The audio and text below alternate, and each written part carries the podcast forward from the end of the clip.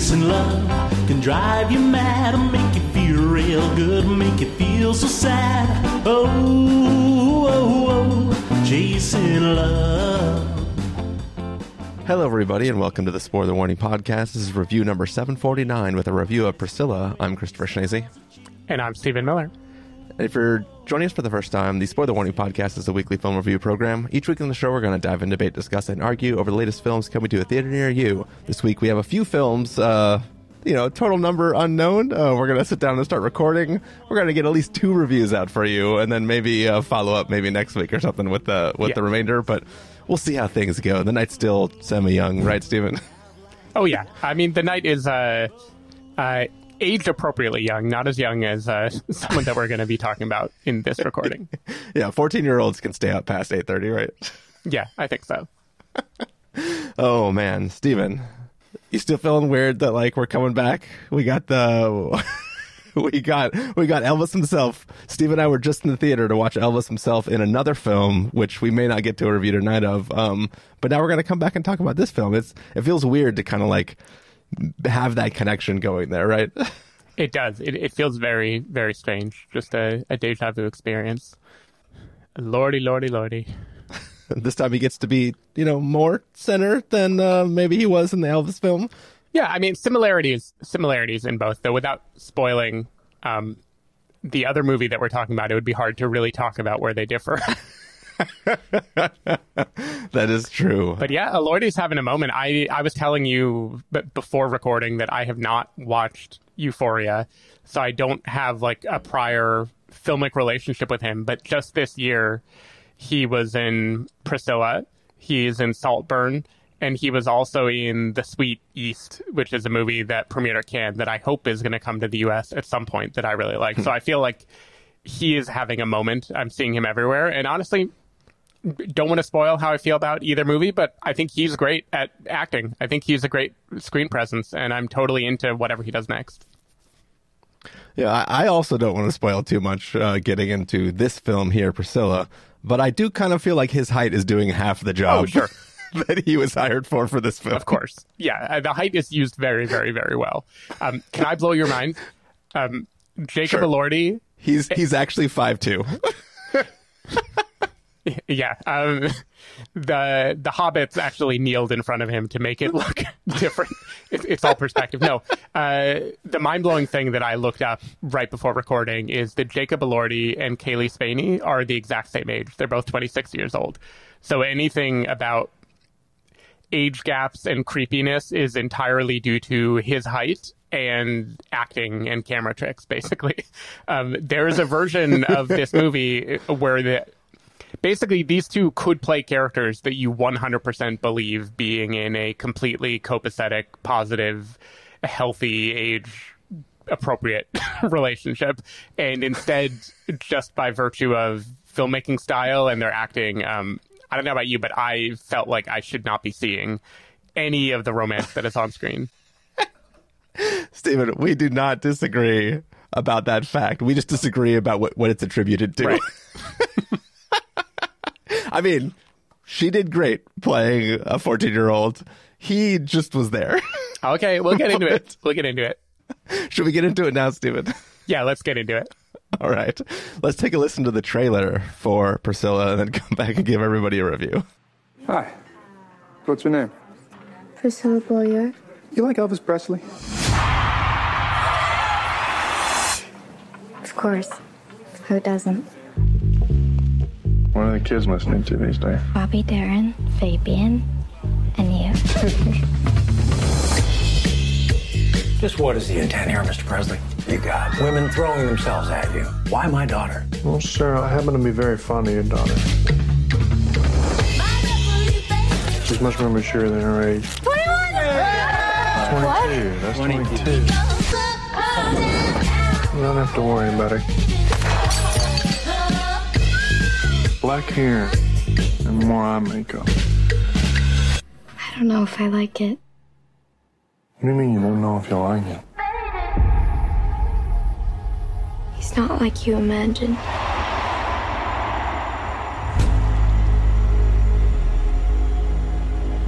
You know, there's a lot of rumors about you. there something you're hiding? I don't have a goddamn thing to hide. I need a woman who understands that things like this might happen. Are you gonna be her or not?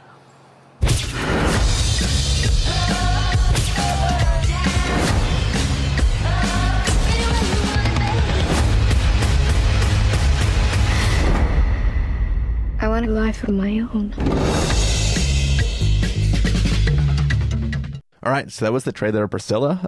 It's basically a film that is the story of Priscilla sort of being courted and her time marrying Elvis Presley and sort of what that experience was from her vantage point. Stephen Miller, what did you think of Priscilla?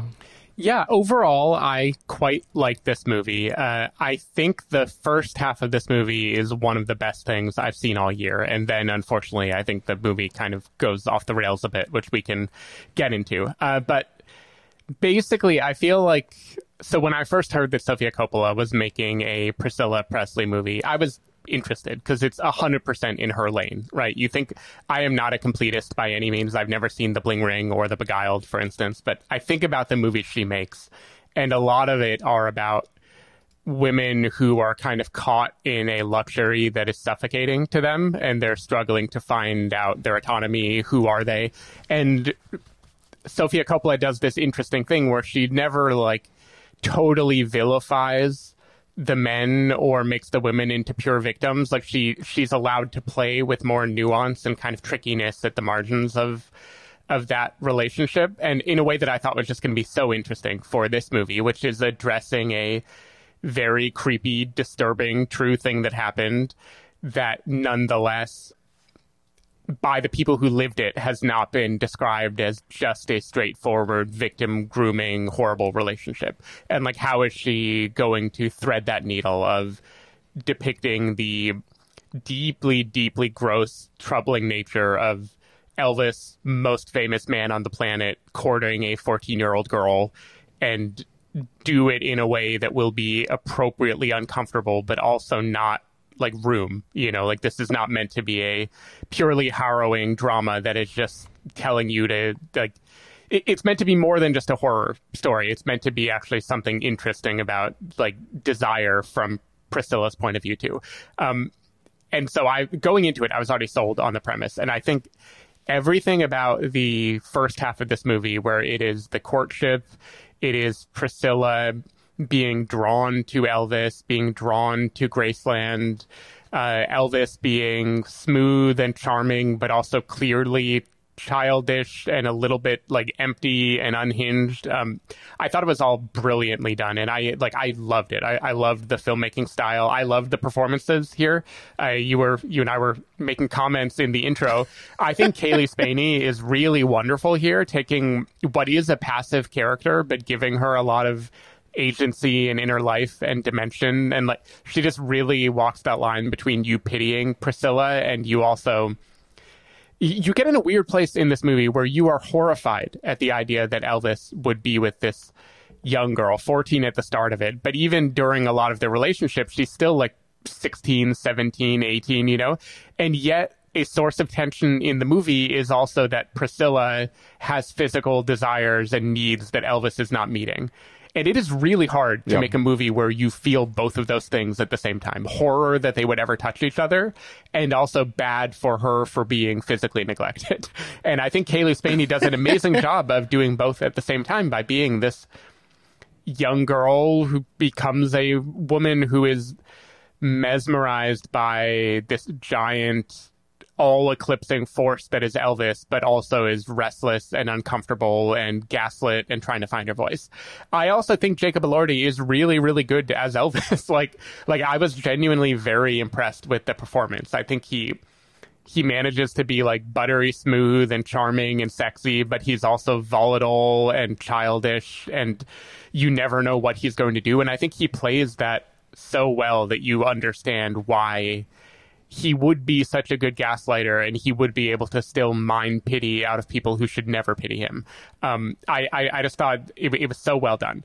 And then after she gets to Graceland and the relationship starts to unfold, it's like Sofia Coppola remembered she did the John Mulaney happy birthday card, right? Where she's like, oh shit, I have to make a movie about their entire marriage. And from there, it kind of becomes like a little mixtape or something where it's just like jumping into little moments in the relationship and fast forwarding through the, I don't know the span of time that they were married, but long enough to be married and have a child and be separated for a time, you know, like the better part of a decade at least. And yeah, that part, it still worked for me. I still liked it, but I did not like it anywhere near as much as the first half. And it started to feel more like it was stuck in the biopic, I am telling Priscilla Presley's story the way that she wanted it told way. But overall, I was still really happy with this movie. I was still very impressed with it. It unsettled me.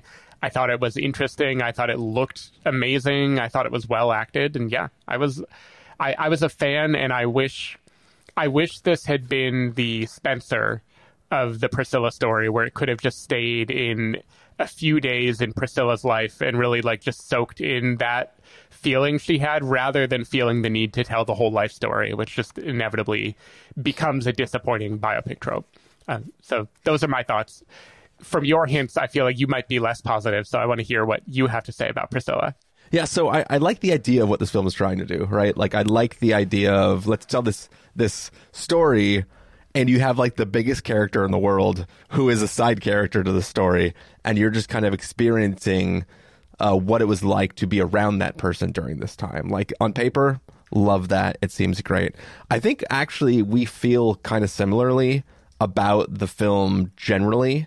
But for me, I'm unable to weight more heavily the beginning as I get further into the end, because the end is all I'm sitting with during the course of the film. Like, to me, I do like the beginning sections, but I feel like that beginning section is a little bit one note. You know, like I'm totally into this creepy guy grooming this child, and the exact way you sit in that and the way you feel watching that and how uneasy the entire audience is on it. And then you really think about it like, holy shit, dude, like this is really weird. And the fact that everybody around Elvis is just kind of fine with it. Like some of the other girls who are at some of these parties like have stuff to say, like just comment about it. But like for the most part, men are helping him, like literally recruiting a 14-year-old girl for him. You kind of get the feeling that maybe that's happening elsewhere when he's traveling around and stuff like that. And you kind of, it's just like all of the tone of all of that is pitch perfect. It makes you feel exactly the way you need to. And as soon as we cross that moment, I feel like I'm done. I got everything that this film is going to offer me. And I think that as I go on, the problem with telling this story, like it's a story about what it felt like to be married to Elvis, but all the scenes you're choosing are when he is off gallivanting around, doing movies, doing shows.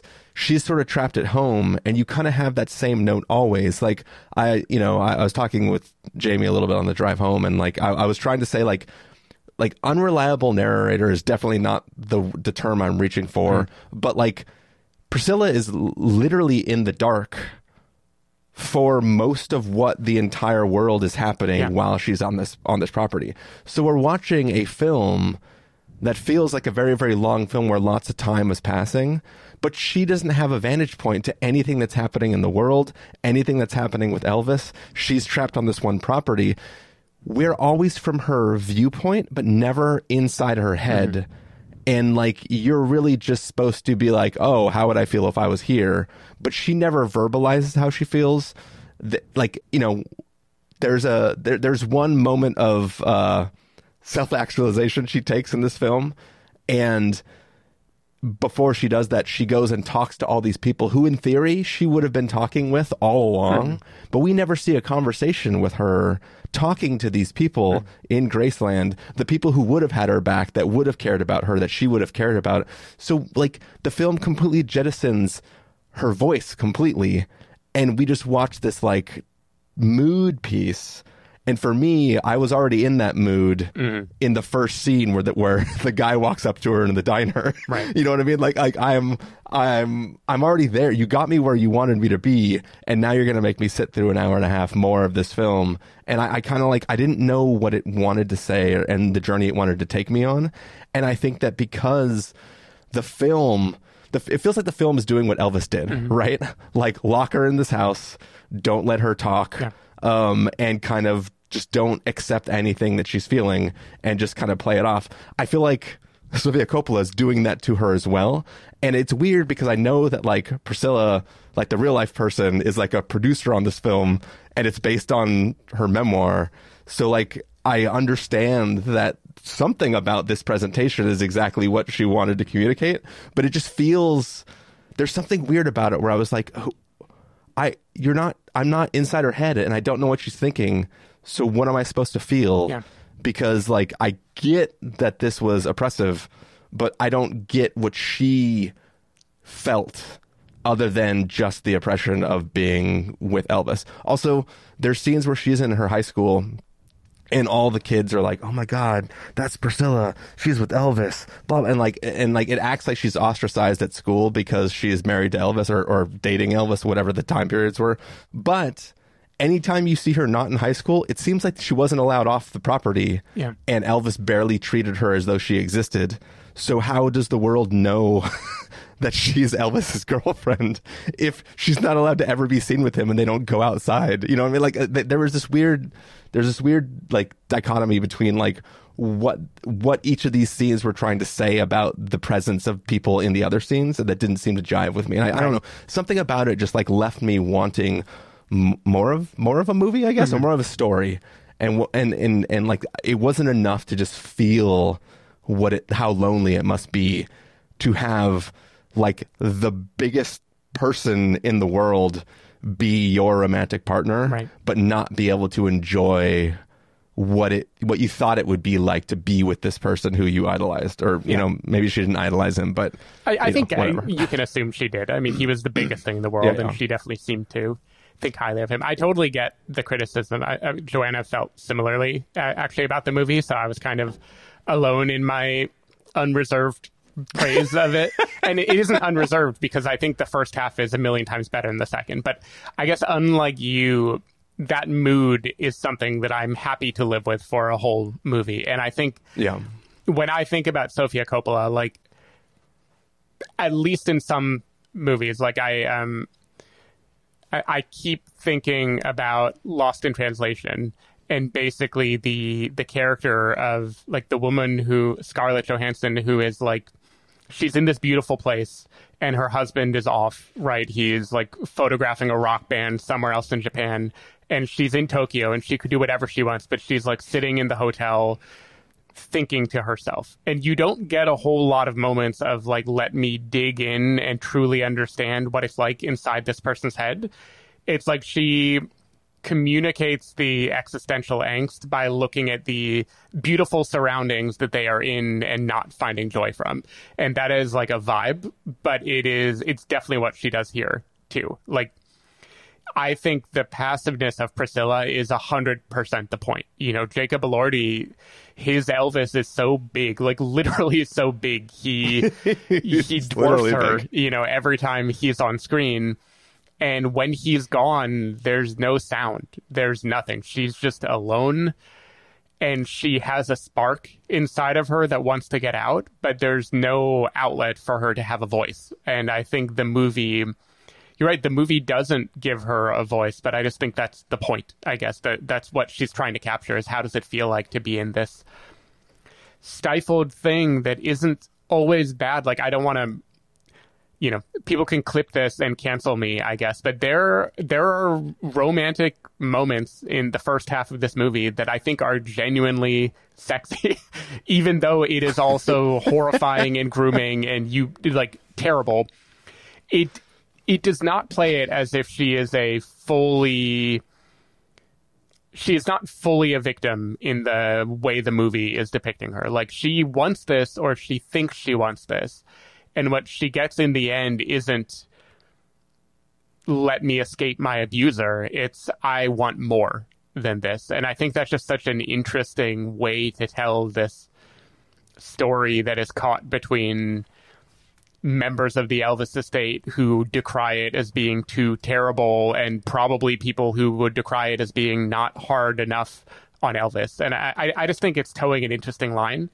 And the relative silence of the Priscilla character, to me, makes total sense with what Sofia Coppola is trying to communicate. There's a movie that I've referenced before on the podcast that I don't think you've seen, which is The Souvenir by Joanna Hogg. Mm-mm. And that is like an autofictional story about a woman who is clearly her, who is in film school very early on and falls in love with a man who is significantly older, who is like charismatic, but also a complete asshole and a gaslighter and a drug addict. And that movie is all quietly about how it feels to love him and hate him at the same time. And I feel like this was that movie for Priscilla. And in order to do that, you need it to be Elvis hanging himself with his own words and his own behavior, and then her just restlessness when he's not there. So that didn't bother me, basically. So I think you may have just helped me articulate what I couldn't articulate for the first half of this podcast, which is I don't understand what either of them get from each other. Excuse me. I don't understand what either of them get from each other. I, like, outside of him just wanting a 14-year-old girl, like the innocence of it or whatever, I don't get, because, like, you're watching these scenes that are, like, creepy, and they go up to his room, and he just goes, like, all right, later. Why don't you just go to sleep right next to me? Let's have fun. Yeah. That way. You know, like it's not like he's not pursuing his creepiness past that point. Still creepy as fuck. But it's like, I'm not sure what his end goal is ever. Mm-hmm. And it feels a little bit like she doesn't. It's like, because she didn't know, we don't get to know. And I'd rather the film just take a stab at, like, because he comes off as just weird and not just a predator. Like, he's obviously was a predator, yeah. But I mean, it's like I want to understand his deviance, yeah, and not just be like, that was fucking weird, right? Like, you know, like, so some people would tell this story as like, oh yeah, this really weird thing happened, and then on the opposite side is what I am missing from her story is the thing that you were just saying about The Souvenir is I don't understand what she gets out of being with Elvis, because like we see Elvis, we meet Elvis later in his career when he's already world famous and he got drafted or whatever, right. And he went to the war, right? And that's when we meet him. So he's already at like the height of his celebrity. There is never, like, you know, as much as we joked about, you know, Austin Butler's Elvis and like the scene where like every girl in the audience has an orgasm when he shakes his hips, right? At least I got why the women wanted to fuck him in that moment, right? It's like a moment where you're like, oh, I see the sexual desire here. This film didn't license any of his music, so there's no performances. There's no moment of you seeing, being drawn into Elvis's charisma. It's just he is Elvis. You know it. We're going to take that for granted. And she's obsessed with him because it's Elvis. Yeah. But like nothing in this film tells me that's Elvis other than a few outfits and the fact that he keeps referring to his house called Graceland. Right? You know what I mean? Clearly, like, you are not as sexually attracted to Jacob Elordi as I am.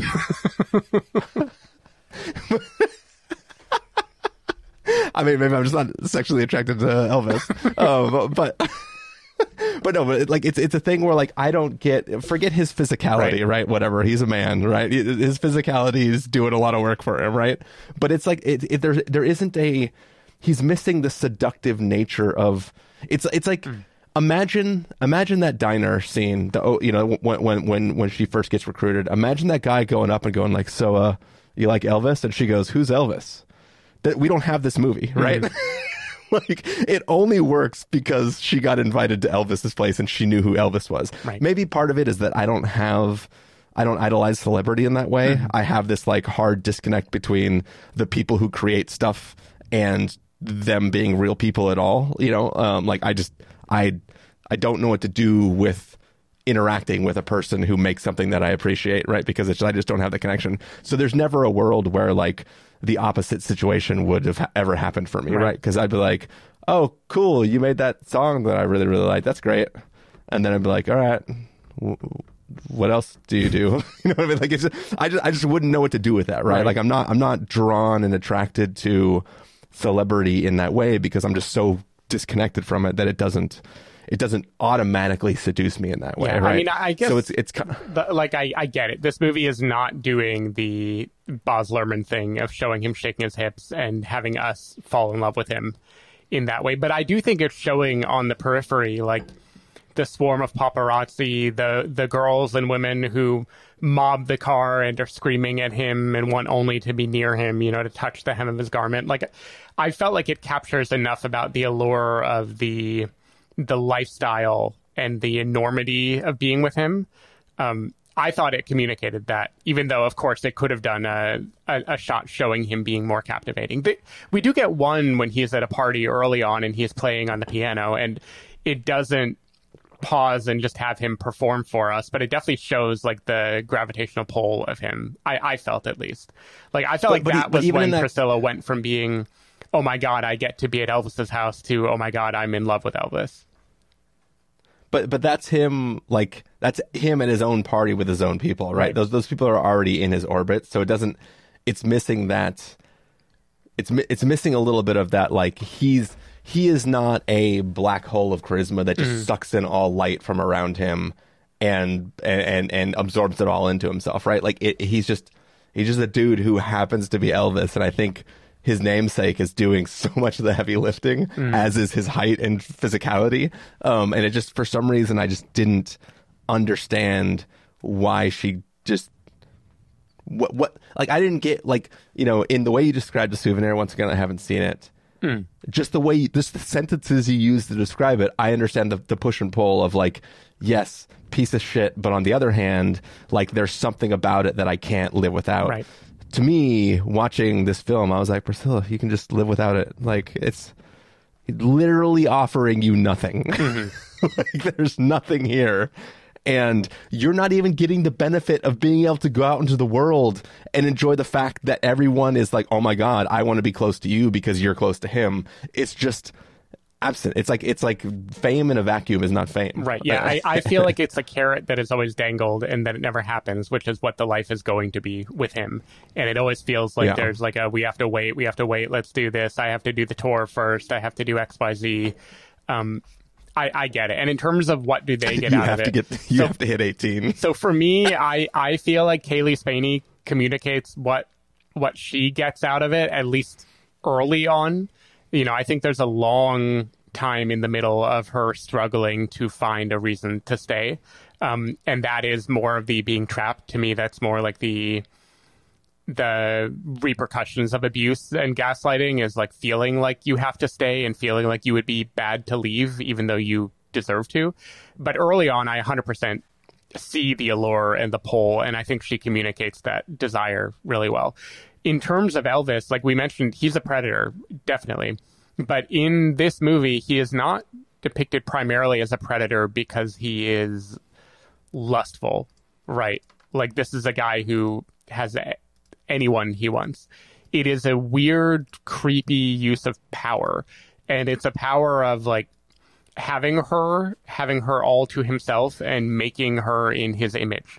You know, he over the course of the film, he literally gets her to make her hair poofier and darker and to dress the way that he thinks she should dress. Like, one of, to me, the most, like, disquieting scenes in the movie is when he takes her dress shopping with all of his friends and she's trying things on, and for a little bit they're like, woo, you look great, this is, you know, she's like happy with some, she's not happy with others. And then there's one that she really likes, and he doesn't like the color, and he just shuts it down. He just completely is like, no, that's not your color. You don't wear that color. And that, like, her being like an American Girl doll that he can just dress the way he wants and use the way he wants and keep in his mansion all to himself. That is the weird, eerie I don't know if it's his, like, weird Southern charm or whatever, where he thinks like, I need a good old girl, you know, like a Madonna whore type thing, where he wants like the perfect, unblemished, like almost untouched woman in his life to be his wife, who is just hiding away while he does all of his evil things. But there's definitely something very odd and twisted about it that, to me, was an interesting take, at least. And he obviously doesn't communicate the charisma that Austin Butler does, but I don't know, like, I like Robert Pattinson's Batman. I like Jacob Elordi's Elvis. I like my lanky emo character. I love Robert Pattinson's Batman. Yeah, I don't know what else to say. It is definitely a choice, and it is. I can totally get this film not.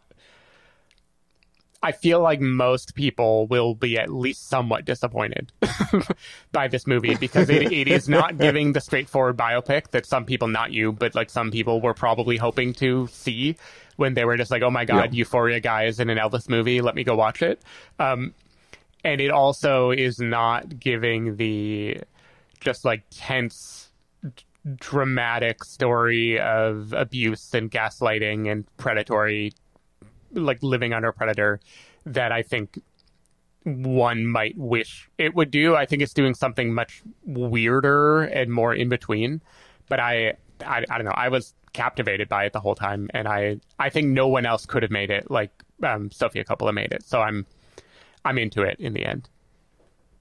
That's a good note to end on, Stephen. I wish I was into it in the end as well. And just before anyone cancels me, I'm not saying I wanted them to get together. I'm saying the movie clearly communicates that Priscilla has her own wants and needs and desires, and the director is making a point of showing that that is there, even though that does not make it okay that a 14-year-old who has that feeling for a man, obviously that doesn't make it okay. But the movie wants it to be squeaky and complicated. And I think it pulls that off. It wants you to, in theory, root for it to happen, and even though you just spent the last 30 minutes thinking like, oh my God, this is so gross, don't let this happen. Yeah, it wants you to feel both, because that is presumably, at the time, before Priscilla knew better, what she was feeling. And this movie is all about how is she feeling in the moment. All right, cool. Well, let's get to our verdicts then, Stephen, for this one. If you're going to even say must-see, recommend with a caveat, wait for rental, pass with a caveat, or must avoid, what would you give it? I'm giving it a recommend with a caveat. I think it is extremely well done. I was into it the whole time. The caveat, as I laid out, is I think no matter who you are, this is likely to disappoint you on some level. For me, I'm disappointed with the kind of fast-forward biopic aspect of the second half of the movie, even though the tone, the vibe, I still enjoyed all the way through. But even me being disappointed by it, I still think it is audacious and well executed, and left me thinking and feeling uncomfortable, which I think is 100% what Sofia Coppola wants. So recommend it. Just know whatever movie you think you're going to get, this probably is going to be at best half of that movie. It's exactly what Sofia Coppola wants, but not exactly what Christopher Schnese wants. Right. So I'm going to give this a pass with a caveat. It's, you know, as a weird, creepy short film with a guy's friend trying to pick up a 14-year-old girl in a diner, that works. That part of the film works. It does exactly what it's supposed to do. It makes you feel the way you're supposed to feel. It makes the entire audience shift nervously in their seats. Beautiful, you know, 5 out of 5. 10 out of 10, no notes. The rest of the film left me severely wanting, much in the way Priscilla was for half the film, and not in the way that Elvis wasn't. Yeah. That is going to do it for our review of Priscilla. Stephen Miller, if people want to find you throughout the week, where can they do that? People can find me at twitter.com/sdavidmiller, Blue Sky, Threads, everything else at S. David Miller. See, I reverted to Twitter. I've been trying not to say it recently. Or sdavidmiller.com. People can find me at ChristopherInRealLife.com or Christopher IRL in a number of places, including Mastodon.social. You can find the podcast over at thespoilerwarning.com, where you can get a bunch of the back episodes of the show. If you want to subscribe to the show, you can do so on Overcast, YouTube, Apple Podcast, or wherever podcasts are found. If you want to know when the episodes go live, you can follow us at twitter.com/spoilerwarning, facebook.com/thespoilerwarning, or instagram.com/thespoilerwarning. If you want to get a hold of us directly, you can send an email to fans at thespoilerwarning.com. Or use the contact form on our site. Music for this episode will come from a track selected from Artlist.io, so hopefully you're enjoying that. And yeah, we are about to take off, and we are going to go record a review of The Marvels. The Marvels. So we will see you in that review soon, if I make it. Bye. Bye. Chasing love. Oh, oh, oh. streets in love.